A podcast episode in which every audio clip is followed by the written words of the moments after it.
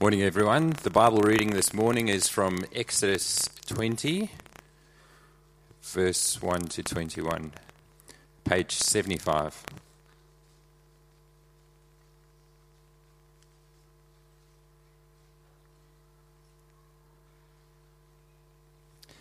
And God spoke all these words I am the Lord your God, who brought you out of Egypt, out of the land of slavery. You shall have no other gods before me. You shall not make for yourself an image in the form of anything in heaven above, or on the earth beneath, or in the waters below. You shall not bow down to them or worship them, for I, the Lord your God, am a jealous God, punishing the children for the sin of the parents to the third and fourth generation of those who hate me, but showing love to a thousand generations of those who love and keep my commandments. You shall not misuse the name of the Lord your God, for the Lord will not hold anyone guiltless who misuses his name. Remember the Sabbath day by keeping it holy. Six days you shall labor and do all your work, but the seventh day is a Sabbath to the Lord your God. On it you shall not do any work, neither you, nor your son or daughter, nor your male or female servant, nor your animals, nor any foreigner residing in your towns. For in six days the Lord made the heavens and the earth, the sea, and all that is in them. But he rested on the seventh day. Therefore the Lord blessed the Sabbath day and made it holy. Honor your father and your mother, so that you may live long in the land the Lord your God is giving you. You shall not murder. You shall not commit adultery. You shall not steal. You shall not give false testimony against your neighbor. You shall not covet your neighbor's house. You shall not covet your neighbor's wife, or his male or female servant, his ox or donkey, or anything that belongs to your neighbor. When the people saw the thunder and lightning, and heard the trumpet, and saw the mountain in smoke, they trembled with fear. They stayed at a distance and said to Moses, Speak to us yourself, and we will listen, but do not have God speak to us, or we will die. Moses said to the people, Do not be afraid. God has come to test you, so that the fear of God will be with you, and to keep you from sinning.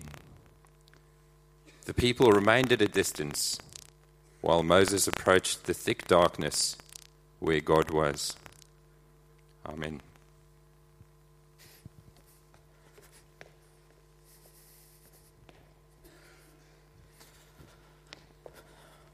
All right, thanks, uh, Mike, and good morning, everyone. My name is Scott. I'm one of the ministers here at St. Matt's. It is terrific to be in church together this morning and worth getting out from under the doona, I reckon. Now, listen, just before we begin, uh, this week is the last Sunday before Bruiser, the big dog, returns to take charge. And uh, um, just while he's been away, Max and I would like to just pass on our appreciation, firstly, to uh, everyone who's contributed to the winter appeal. Uh, as Suzanne said, we're, we're there or almost there in terms of uh, funds come in, and uh, we just want to say thank you so much for that. Really appreciate that. Uh, I really appreciate Anthony Hill, who's just helping us with tech right now. Let's give Anthony a round of applause. Which just adds further pressure on him making this right and getting it fixed, doesn't it? Uh, while Anthony's uh, cracking away at things, I'd like to also um, just acknowledge the staff team who've done a terrific job in working harmoniously and industriously in Bruce's absence. It's not a new thing for them to do that, but they've just worked really well together. And finally, to um, we'd like to thank um, the congregations of St Matthew's. It's been an absolute delight to um, be with you and to be able to minister to you. Great privilege, and so thank you. And uh, thanks, Anthony, as well. Let me pray and we'll get underway. Heavenly Father, you're so good to us in so many ways. And one of those ways is in giving us your scriptures And the greatest way is in giving us yourself. But we want to use the former, your scriptures, in order that we might get to know you better, so that we might become more like the Lord Jesus Christ, in whose name we pray. Amen. I uh, distinctly remember, oh, by the way, having Exodus 20 open in front of you will be a big help. I distinctly remember my first driving offence. Sure you can remember yours as well. I was in our little four speed 1982 Ford Laser, rambling up this hill with a whole stack of late model four wheel drives that have never been off road shooting ahead of us on the outside. And then I saw this dreaded sign the lights and the sirens in the rearview mirror. And I did that thing where you're like, me? Is he after me? It can't be me. I'm in a four speed 1982 Ford Laser rambling up this hill with a whole stack of late model four wheel drives whizzing past us. They've never been off road. Maybe he's booking them for that. So I just kept driving, and the police car kept following. And about a half mile further down the road, I eventually pulled over. And out stepped the police officer from the highway patrol car wearing his motorcycle pants. And I was thinking, this is not good. And uh, he gives me the condescending once over, and he gives me the ticket. And he wanders around the car and he says, You've been scrubbing off the number plate, haven't you? what? says I. Yes, you've been scrubbing it off with steel wool so that we can't see it. Which I then thought was a really good idea and wished I'd have done. And I protested back and said, Not I, sir. And eventually he left us alone with a fine and an overwhelming sense of underwhelmment. Then there was this other time when, um, when a fellow tried to blow up an ATM, like an automatic teller machine, in St Ives, which sounds really bad, but nothing else happens in St Ives, so it was really exciting. And um, the police put tape around like half a block. And uh, when I was walking to the bus that morning, I just asked the copper if I could walk on the footpath just inside the police tape. And he must have thought that I called his mum ugly or something because he started moving towards me quite, quite aggressively, telling me to go away. And then I must have looked at him the wrong way because he says to me, What's your problem, mate? And I thought, Oh, where to begin? And then I thought, well, you're 21. No, that's okay. Fresh out of the academy, I think you're taking too many steroids, which accounts for this unnecessary rage against me. And you got a loaded pistol within arm's reach. You asked what's my problem, that's my summary of the situation. Another fairly negative experience. Now, let me say, I've had lots of positive experiences with police. When you get robbed and all your gear gets nicked, you love to see them, don't you? But I think that kind of summarizes our basic posture towards the law. We respond negatively to it. We have negative associations, even with the word law, unless, of course, it works in our favor or we need it, and then we love it. But that basic negative posture towards our civil law carries over to what I think is a basic negative posture towards God's law in the Bible. And that is the exact opposite of the response that we ought to have. And so today, as the Israelites receive the Ten Commandments, the law of God from God, we will see that the law that God gives is good. It's good. It's good for them, but it's also good for us. So that's today. Now, we are nearing the end of our study of Exodus. And uh, if you've not been with us, we have charted the Israelites' time under Egyptian slavery. Uh, through the plagues by which God judged Egypt and its gods and its king, and through which he opened the way for the Israelites' wonderful exit out of slavery. You see, the British weren't the first people to leave, were they? And we stood with them, the Israelites, that is, trembling. The shores of the Red Sea as they passed through two walls of water onto dry land. And then we journeyed with them as they grumbled through that dry land, so desperately needing to learn the difficult lesson that they really could trust the Lord God, for He is the God of personal covenant faithfulness. It's in His name, it's in His nature, and by now it's well and truly in His track record. It's on His resume. Last week we huddled with them at the foot of Mount Sinai as they prepared to meet with God and as God prepared to give them the law, the Ten Commandments. Well, today he gives the law. And contrary to our basic posture, we see that the law is good. It's good for the Israelites, and it's good for us. Well, the question is, why is that? And the first reason why the law, as summarized in the Ten Commandments, is good is because the law follows salvation. Now, that really was the theme of last week, wasn't it? The law follows salvation, instruction follows delivery. The law follows salvation. And you can see that in the very opening verses of Exodus chapter 20. So read along with me in your Bibles. Verse 1 and 2 And God spoke all these words I am the Lord your God, who brought you out of Egypt, out of the land of slavery. We think this chapter is all about instructions, but before we even get to the instruction, there is a reminder of the priority of salvation. This is God who has already brought them up out of slavery, and it's personal to Him. You notice He says, The Lord your God, and it's actually your in the singular, as if God is saying to each and every Israelite, You and me, we've got a, you and me, we're in relationship, you and I we're friends to each and every one of them. And so that law is kind of caged or framed within the context of a personal relationship with God, which is just the same as all the law, all the instruction in the New Testament. But it's good. And it's good because it follows salvation. That is, it teaches people how to live now that they've been saved by God. Now that they've been saved by God and formed into relationship with Him, what are they to do? I mean, they, don't use their newfound freedom to continue living a sinful life. They use their freedom to live in a way that pleases God, but they need Him to tell them what that looks like. Otherwise, they've got to try and figure it out for themselves, which is not easy to do. And this is one of the reasons why our basic negative posture towards the law, particularly God's law, is so at odds with how the rest of Scripture describes God's laws. You see, if you were to read Psalm 1 or Psalm 19 or Psalm 119, the writers love the law of God and they delight in it because through it, God has revealed how to live in a way that pleases Him. And you know, Israel's God was distinctive among the nations of the time because they had a God who spoke and who revealed to them uh, stuff about himself and what he required of them. And so the law follows salvation, and that is good.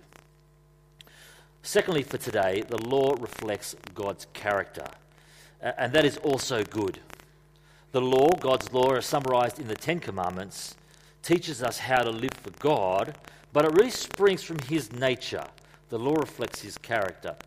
And you can see this very easily if you just track down each of the Ten Commandments. So have a look, verse 3 in your Bibles. The first commandment you shall have no other gods besides me, which tells us that God is jealous, rightly jealous for his glory, and unwilling to share that with any other created thing, whether that's a statue, whether that's a philosophy or an ideology, whether that's a material possession, whether that's another person, whether that's any other piece of creation.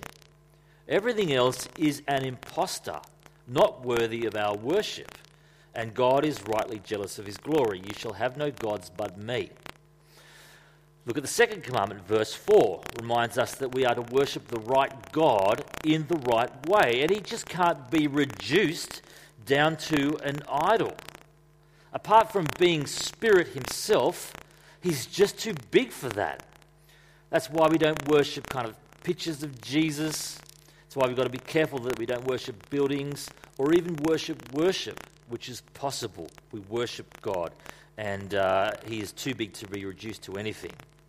Have a look, third command, verse 7. You shall not misuse the name of the Lord. That reminds us that God is honourable. He is, isn't he? He ought to be treated with respect. Even his name is to be revered because his name is his nature.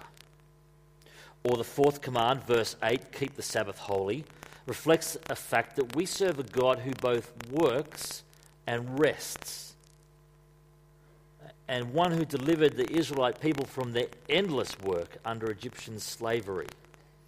And we'll talk more about kind of this idea of Sabbath and rest when we look at the topic of work in term 3.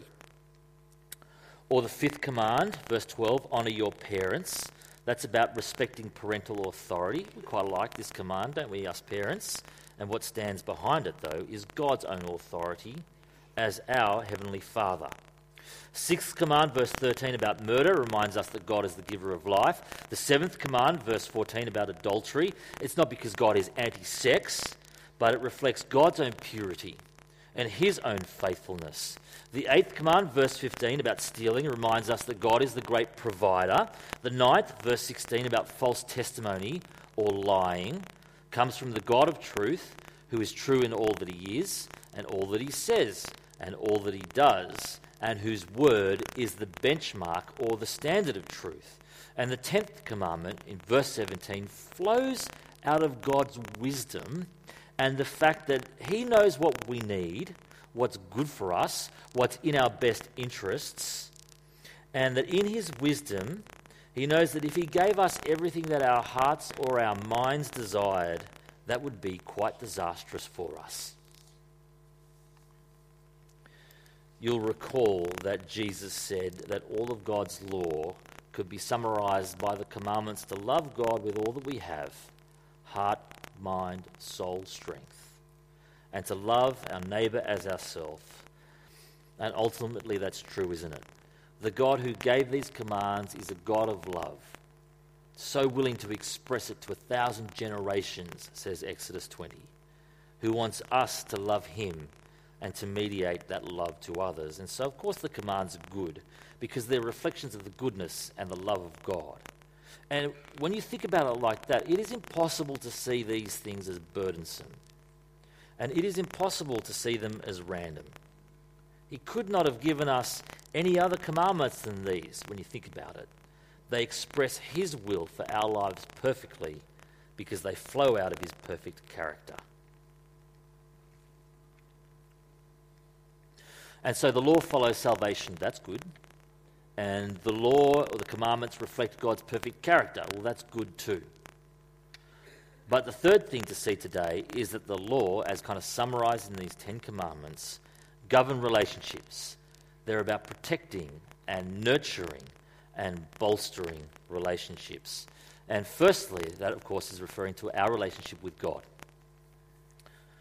Uh, when my wife and I lived in London, we lived there for three or four years we visited um, stacks of castles because there's stacks of castles in Europe, like they're, they're everywhere, all over the place. But the only one that I ever went to that had a live monarch, a living king or queen in residence, was Buckingham Palace itself. And uh, if you've been to London or you come from London, you'll know that anyone can hang around outside Buckingham Palace. If you want, you can stand outside all day, every day. But for a very short period of time every summer, the Queen of England opens her front door and you can go inside Buckingham Palace. So one day we woke up and thought we might pop in to see the Queen. Now, of course, the thing is, you can't just kind of knock on the front door if you want to see the Queen. You've got to go. Uh, well, you've got to wear decent clothes to start with, otherwise they'll turf you out. And You've got to walk through metal detectors, otherwise, they will certainly not let you in. And that's right. But all in all, when you go to see the Queen, you approach her on her terms, don't you? If you listened carefully last week, you'd have noticed, or if you studied this in small groups during the week, you'd have noticed that the Israelites can't just kind of rock up on the mountain, flick off the top of a couple of beers, and have a chin wag with God. But that's what we stupid Australians think it's like with God. Some of you might be old enough to remember this TV commercial which had the tagline When you get to heaven, what do you think you'll say? You say G'day. It's ridiculous. Let's imagine what happens. The Israelites rock up on the mountain, crack open a couple of beers, and say G'day to God. What happens? They die that very instant because they're to approach God on His terms. But you've got to see that that doesn't mean that God doesn't want to have relationship. Have a look at verse 20. When the people were so afraid of God, what does Moses say in verse 20? Don't be afraid. Huh? Don't be afraid. God has come to test you so that the fear of God will be with you to keep you from sinning. In other words, Moses is saying there is an appropriate fear and an inappropriate fear of God. It is inappropriate to fear relationship with God in the outright sense. That is the mistake of the people back then. If you are, here this morning and you fear relationship with God today, that's a mistake, if I can say that politely. The Israelites said, We don't want to meet with God. Man, we're afraid. And Moses says, Don't be afraid in that sense. But there is an appropriate fear, isn't there? Which gives him due reverence and approaches his presence on his terms rather than on our terms. And the first four commandments show us how to approach God on his terms. No other gods. He is exclusive in that sense. Uh, no idols. He's just too big for that. No misusing his name. Yes, even his name is to be honoured. And create time for resting to remember him because he's not just one other thing to slot into our busy schedules. They show us that we relate to God on his terms.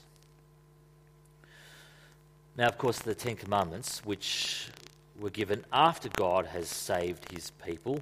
You remember that from last week. It's very important to get that order right and not to mix it up.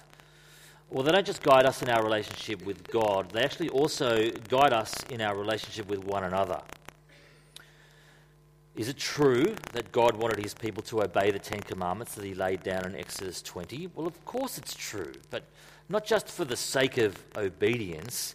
He wanted his people to obey the Ten Commandments because that would result in good relationships between those people and God and between those people one to another. And you can see that if you look at the back six commandments. They summarize how to live well with your neighbor. Honor your parents. Don't murder people. That does not create a situation giving to favorable relationships. Uh, don't have sex with someone you're not married to. And look, at this point, um, it is worth saying, isn't it, that most of the people in this room, we're in the middle years of our lives 30s, 40s, 50s, 60s. They're the kind of routine years where kind of life has a humdrumness about it. And uh, when something or maybe someone comes along, it's just different. Can seem really exciting. And there's a great temptation, isn't there, to commit adultery, I think, even emotionally. So if that's you, don't. And if you're doing that today, you need to stop today. And even the contemplation of it, you ought to stop right now. Similarly, with stealing, if your business arrangements, your work arrangements involve stealing, you need to stop. You need to stop right now. Same with lying, same with coveting, um, that is, being jealous or with what your neighbour has, being discontent with what you have. You do see these last six commands show the Israelites how to live in right relationship with their fellow Israelites. That's got to be a good thing. Now, of course, that might sound burdensome to you. Uh, it might sound ridiculously outdated in our progressive society.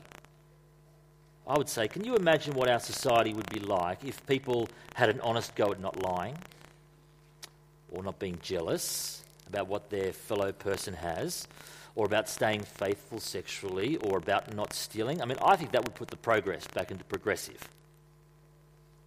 Can you imagine what our world would be like if we never had to deal with adultery or murder or with selfish ambition or revenge or untruthfulness.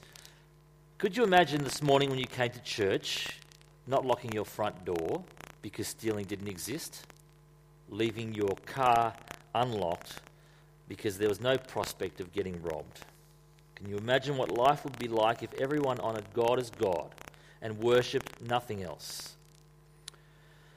If you think that Christianity is a bunch of rules that you have to obey to keep God off your back, well, you've got the order wrong because obedience follows salvation.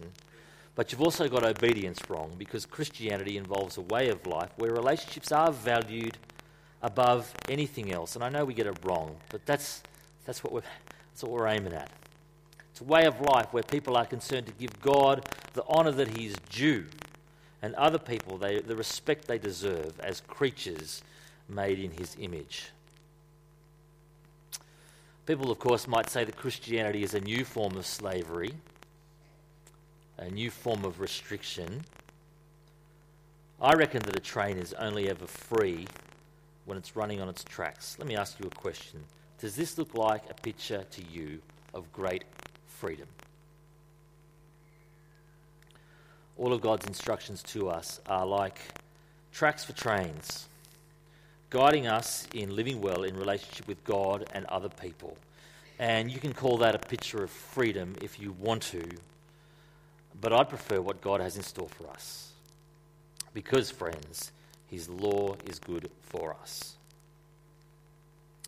So that's the third thing.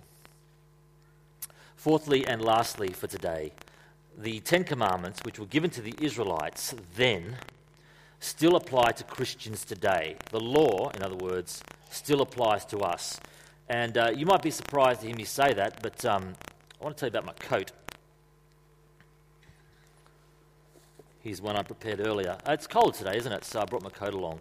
And uh, when I first moved to, um, to Europe, I didn't have a coat. I just had this yellow jumper, which is ridiculous. It was like walking down the street like a giant banana. Uh, so I needed a coat, and I bought this one in Florence, in Italy, 360,000 lira. It's about 40 bucks. Anyway, I like this coat because it's got um, multiple functions or uses. Firstly, keeps you warm. That's what it's designed to do. And I wore it most days for three and a half years. Does a good job of that. But um, it also has this kind of zippy bit where you can kind of unzip the warm and toasty lining, and you can wear it as a fashion piece if you zhuzh it up a bit. Now, I'm not saying I ever did that. I'm just saying I could do that if I wanted to. All right? It's also got uh, a, thick, a thick wax coating, which means it further functions as a raincoat. And because it's got a thick wax coating, it's a very heavy coat, and you could use it as a weapon. You could slap someone around with it. But you can use it defensively as well as offensively. offensively. And I don't think a blade could even penetrate this jacket. It is like the Swiss Army knife of jackets. Very, very good. Multiple functions, multiple uses. Now, the Old Testament is just like that jacket, you see.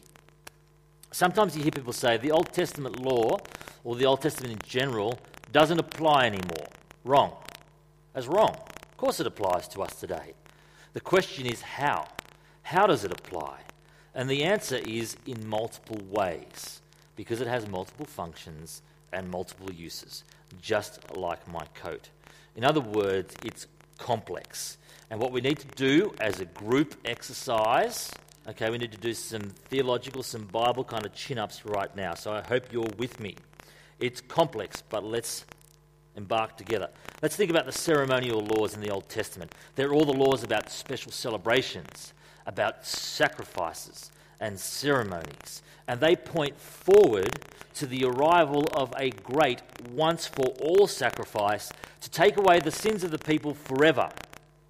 And as we saw when we looked at the topic of Passover, that was fulfilled in the Lord Jesus Christ, our Passover lamb who has been sacrificed, who takes away the sins of the world. So, as Mark prayed at the beginning, we no longer offer animal sacrifices, but the ceremonial law applies in the sense that it helps us to understand Jesus' perfect sacrifice on the cross for our sins in our place. It applies in that way. Now, the Old Testament civil laws, they're the kind of laws that govern the operation of Israelite society while it was surrounded by a whole bunch of other nations in the ancient world. And those laws, and there's some of them in Exodus, show us the need for God's people to be holy, distinctive, disciplined, generous, and just. These laws do not apply to Australia or America or another country as a country anymore, although a country that's governed by those principles is a good country to live in.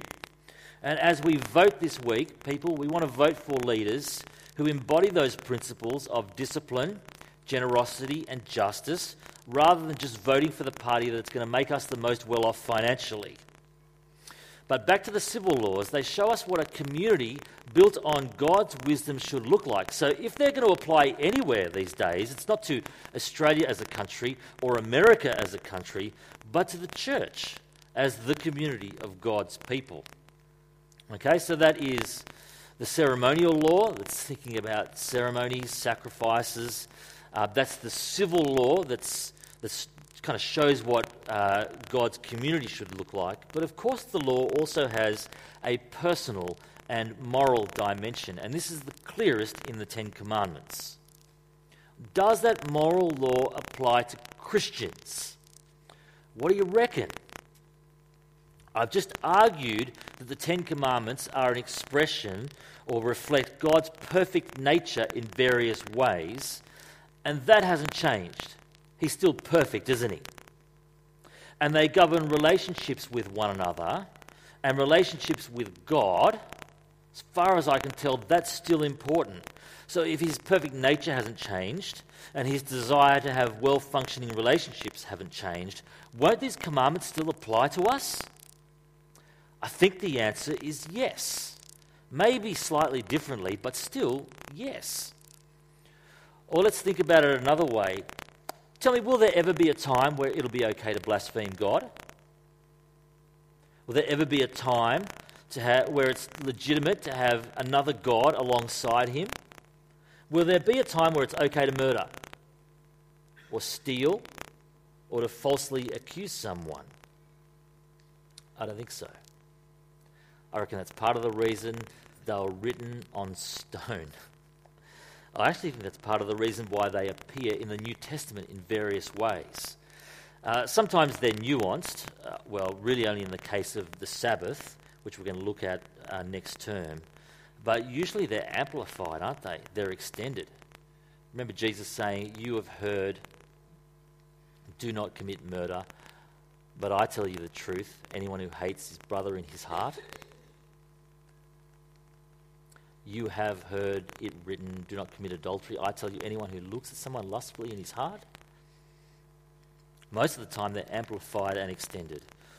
And so this is another use of the law. It, it points to the coming of Christ, it certainly does. Uh, it, it shows us what a God governed community looks like, definitely. But it continues to instruct saved people on how to live righteously, on how to live well for God. And the last use we're going to talk about today is that it shows us our need of salvation. Yeah, there we go. It shows us our need for salvation.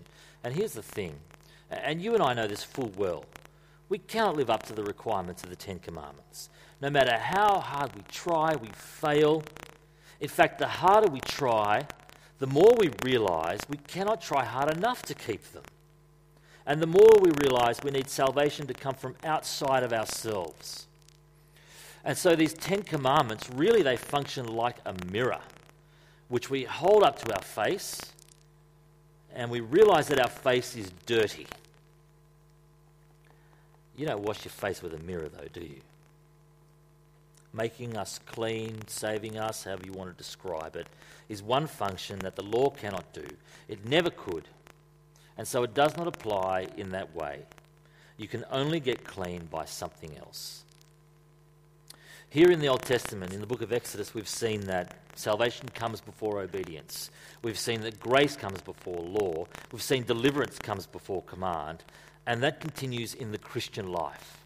The Ten Commandments can show us how to live well, they can show us how far short we fall from living well, but they cannot clean us up when we don't live well by them.